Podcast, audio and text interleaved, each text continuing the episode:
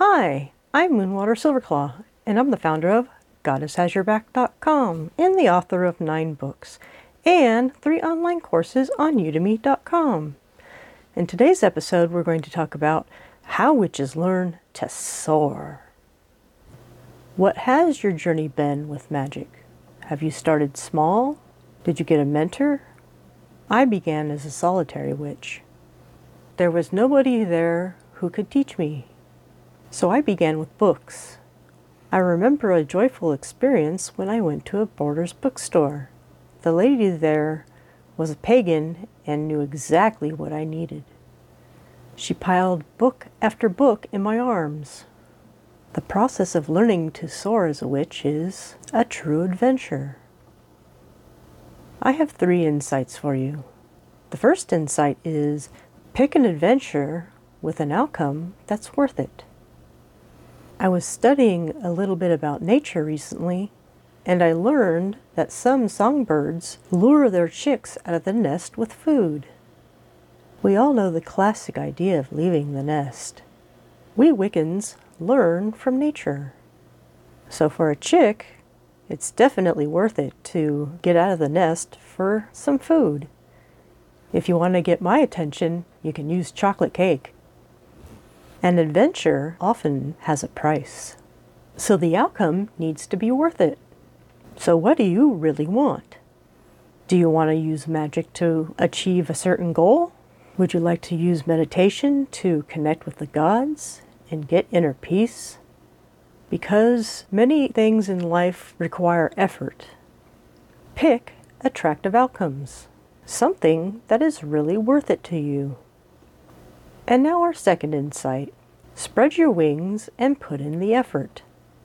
For a chick, the first efforts of flapping their wings may not work out so well. They can get sore, they could fall over, and they could fall out of the nest. Many worthwhile experiences require repeated efforts. Some can be very strenuous, and some involve bruises, like learning to ride a bicycle or mistakenly swallowing water when you're learning to swim. This reminds me of a quote from Seneca the philosopher.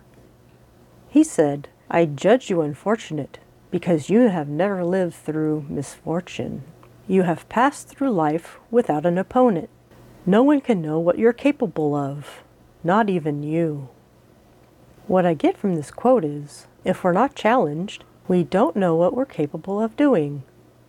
Sometimes we have to push against something, and sometimes we have to overcome something. When it comes to magic, we have to overcome the obstacle of not having knowledge. We also have to overcome not having experience. This is where you use your BOS, your Book of Shadows. You pick a small goal. You pick an appropriate spell. You do the spell and record your results in your BOS. You can refine what you do by keeping a log. You can see what works and what doesn't, and what needs to be changed. In my own journey as a witch, I began as a solitary witch. Later, I joined a coven, and my progress with magic went faster. I learned more from my spiritual elders. And now, our third insight invite the gods into the process. How do you know what are better goals for you? You connect with the gods because they have a transcendent view of you. They know what's possible for you, and they're not distracted by the mundane world.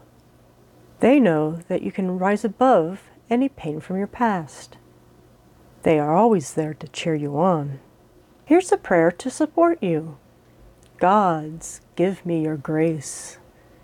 Give me your insights, strengthen my practice, so mote it be.